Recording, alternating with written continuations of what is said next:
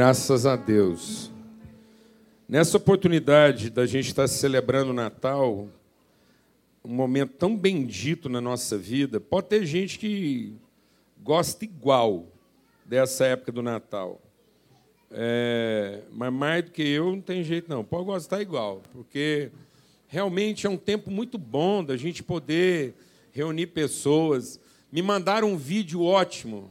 Eu achei ótimo assim, meio em tom sarcástico, mas eu achei ótimo, porque é mais ou menos isso mesmo. Uma reunião de família, todo mundo fazendo amigo secreto. Quem recebeu esse vídeo aí? E eles desabafando as encrencas políticas que tiveram esse ano. Aí, na hora de fazer um amigo secreto, eles se ofendem com classe. e aí a chapa vai esquentando, vai esquentando. Aí, a hora que parece que vai desandar de novo, alguém grita lá assim: gente, é meia-noite, Feliz Natal! E todo mundo volta a se abraçar. Né? Então, porque, assim, é lógico que a gente tem que lembrar disso o ano todo, o tempo todo, todas as horas do dia.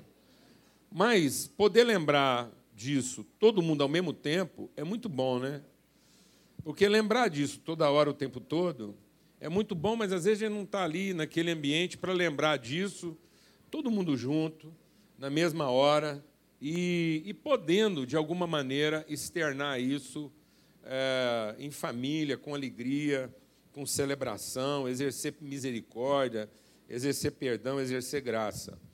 E muito mais do que isso também, eu creio que é uma boa oportunidade da gente falar do assunto. É, é uma deixa, né?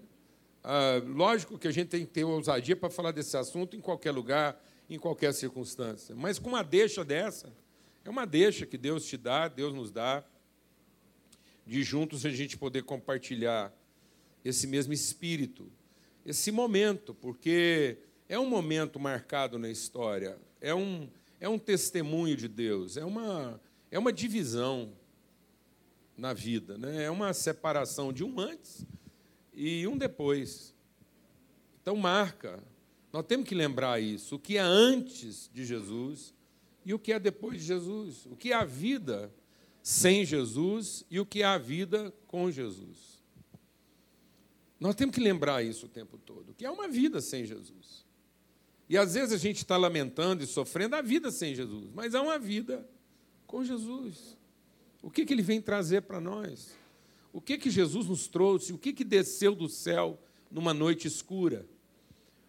O que, que veio iluminar nossas trevas? O que, que veio trazer clareza na nossa ignorância? O que, que veio alinhar nosso pensamento? O que, que veio transformar nosso entendimento? E eu queria ler um versículo que faz anunciação do nascimento de Jesus. E no momento em que está sendo anunciado, né, em que os anjos aparecem lá para aqueles pastores em Belém e, e dizem: Não temam, eis vos trago boa nova de grande alegria, que será para todo o povo. Essa boa notícia, ela, ela, não, ela não contempla religiões. Talvez esse seja também um dos nossos problemas. A gente foi transformando aquilo que deveria ser uma boa notícia para todo mundo e a gente foi se apropriando disso como se fosse uma boa notícia para mim ou para um determinado grupo. Não, exatamente, era, era isso que Jesus vinha trazendo dos céus. Ele vinha eh, removendo do mundo a inimizade.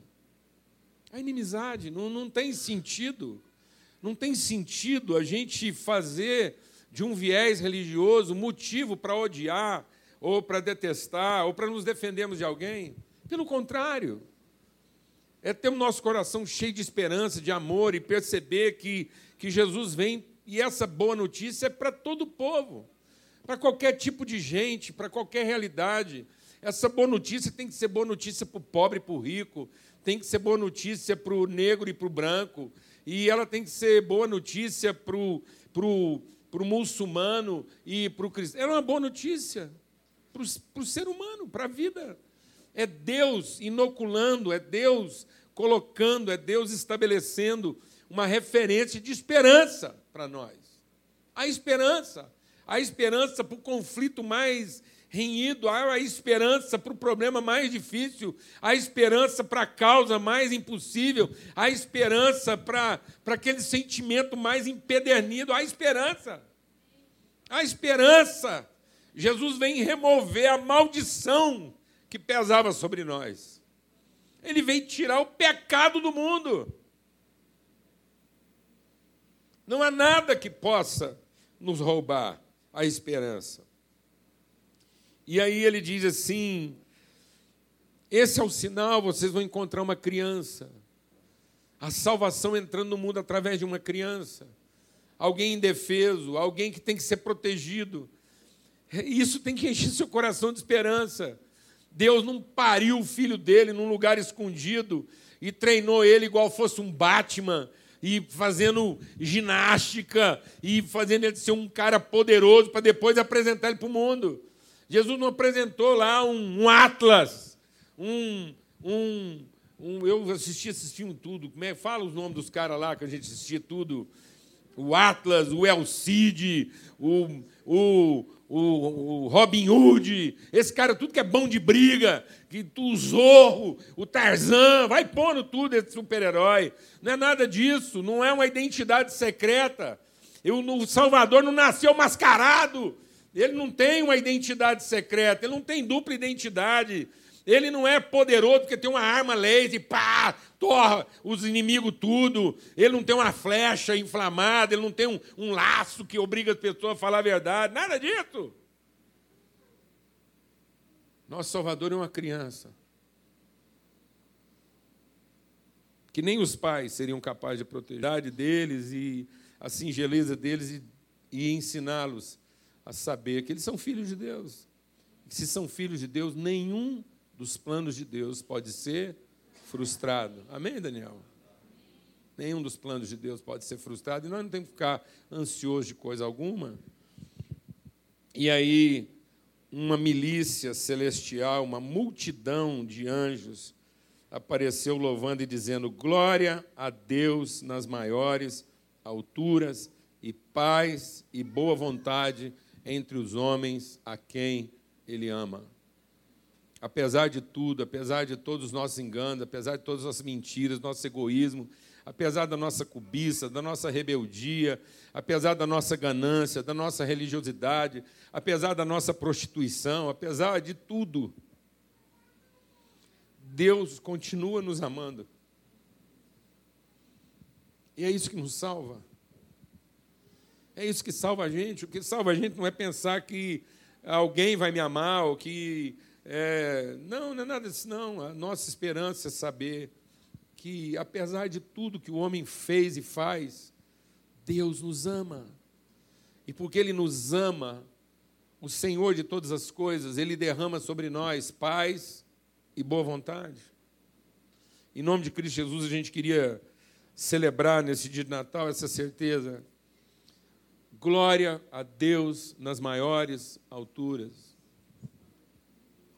Declara para a sua vida: há um Senhor.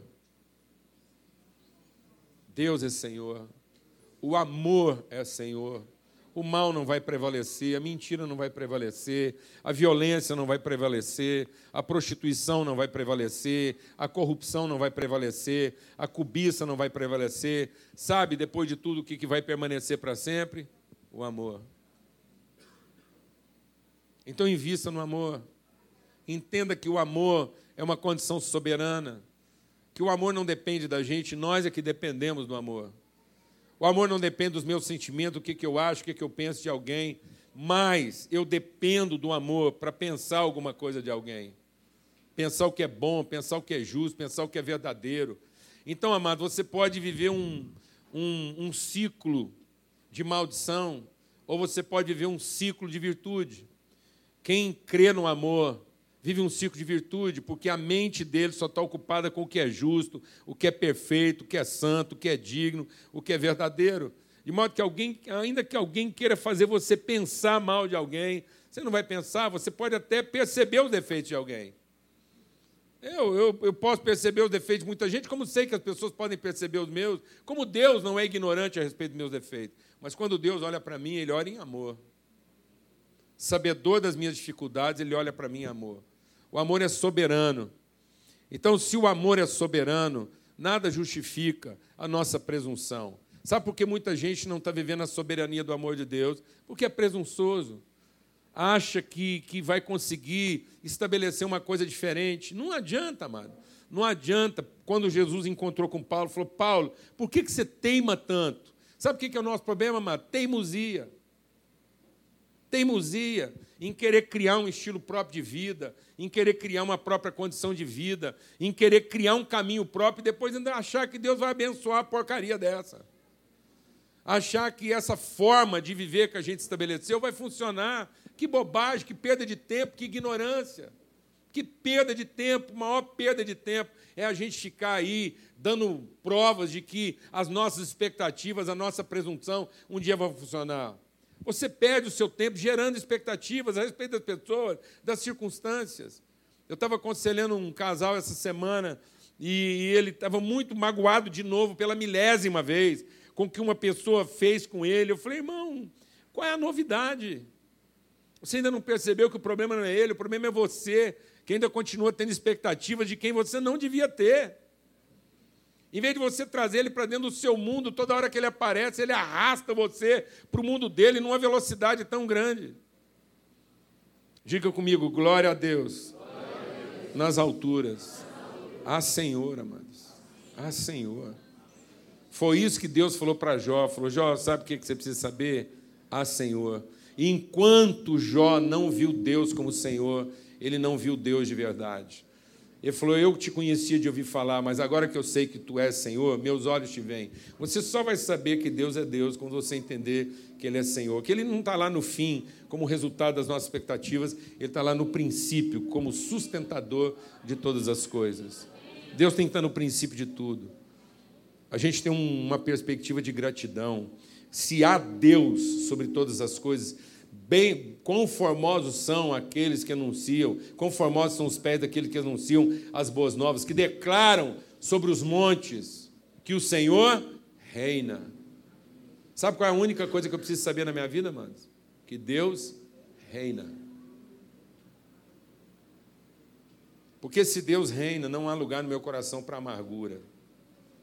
Porque no que depender de mim, eu vou ter paz com todos os homens porque eu não vou pensar que alguém possa prejudicar, alguém possa furtar, alguém possa interromper os processos de Deus.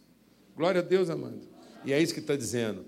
Glória a Deus nas alturas, então paz entre nós. E paz não é uma coisa que depende dos outros, paz é uma coisa que depende da gente.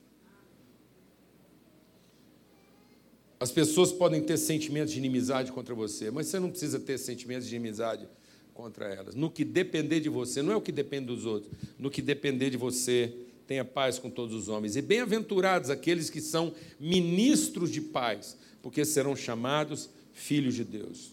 Amado, o que, que você faz na sua casa? O que, que você faz no seu ambiente de trabalho? Você é o cara que inflama as discussões? Você é o cara que potencializa as opiniões equivocadas? Quando alguém vem falar de uma pessoa, falar das suas mágoas, dos seus ressentimentos, o que, que você faz? Se aponta para o senhorio de Deus, se é ministro de paz no coração dessa pessoa, ou você é aquele que fomenta, não, você tem razão, ele fez com você, fez comigo também. É desse jeito. Não vale uma pipoca. Não, amado. Sabe o que Jesus veio trazer? Paz. E sabe por que ele trouxe paz? Porque há Senhor. Se há Senhor, há paz. E se há paz, há boa vontade. Sabe o que isso quer dizer? Quando você se liberta das suas expectativas, você liberta da amargura. Amém, amado? E do desânimo. Tem duas coisas que podem fazer você fracassar na vida. E não são as dificuldades, não são seus inimigos, não são seus opositores. Só tem duas coisas que podem fazer você fracassar na vida: a amargura. Entendeu, irmão? A amargura e a ansiedade. Porque a ansiedade vai fazer você desanimar. Porque de tanto alimentar suas expectativas e de tanto ver dificuldade na sua vida, você vai acabar o quê? Desanimando. E se você deixar brotar a raiz de amargura, seu coração vai ficar contaminado. Mas se há Senhor, não há amargura. Amém, mano? E nem há ansiedade. Se há Senhor, só existe misericórdia e boa vontade. Diga comigo, ah Senhor, misericórdia e boa vontade. Glória a Deus, amado. Amém? Porque foi isso que o salmista diz. Nós vamos tomar a ceia do Senhor. E o salmista diz: nessa ceia, depois de ter passado pelo vale da sombra da morte, passar por tudo aquilo que poderia me destruir e não destruiu, eu estou sentado na mesa, o Senhor unge minha cabeça com óleo. E aí o que, que ele diz? Bondade e misericórdia me seguirão todos os dias da minha vida. Glória a Deus. Eu gosto dessa imagem. Vem cá, bondade. Vem cá, misericórdia. Aqui, bondade e misericórdia. Agora vocês prestem atenção, tem que ficar esperto. Bondade e misericórdia é esperto. Fica atrás de mim aqui. Isso. Um de um lado ou do outro. É bondade pronto. e misericórdia. Está vendo, mano? Quem é seguido pela bondade e a misericórdia nunca retrocede. Porque Deus não tem prazer naqueles que retrocedem. Porque toda vez que você tentar voltar, você vai encontrar o quê? Bondade e misericórdia. Não fica aí, assim. Não deixa eu voltar, não. Quando você quer voltar, tá você tem o testemunho da bondade e da misericórdia. Você entende que não há lugar para quê? Para amargura e nem para ansiedade. Você é movido de misericórdia e de boa vontade. Seus sentimentos são bons, sua disposição é boa. E você não retrocede. O que, que faz a gente retroceder, amado? As coisas mal resolvidas do passado, nossas amarguras, nossos ressentimentos, nossas frustrações. E isso acaba roubando o nosso ânimo, roubando a nossa alegria, roubando a nossa disposição. Obrigado, bondade, misericórdia, fique esperto aí. E é o seguinte: e isso é testemunho. É isso que Jesus veio trazer. Recebe isso hoje. Recebe esse testemunho. Glorifique a Deus como Senhor. Por isso nós estamos cantando aqui. Essa gratidão. Porque Ele é Senhor. Ele é soberano.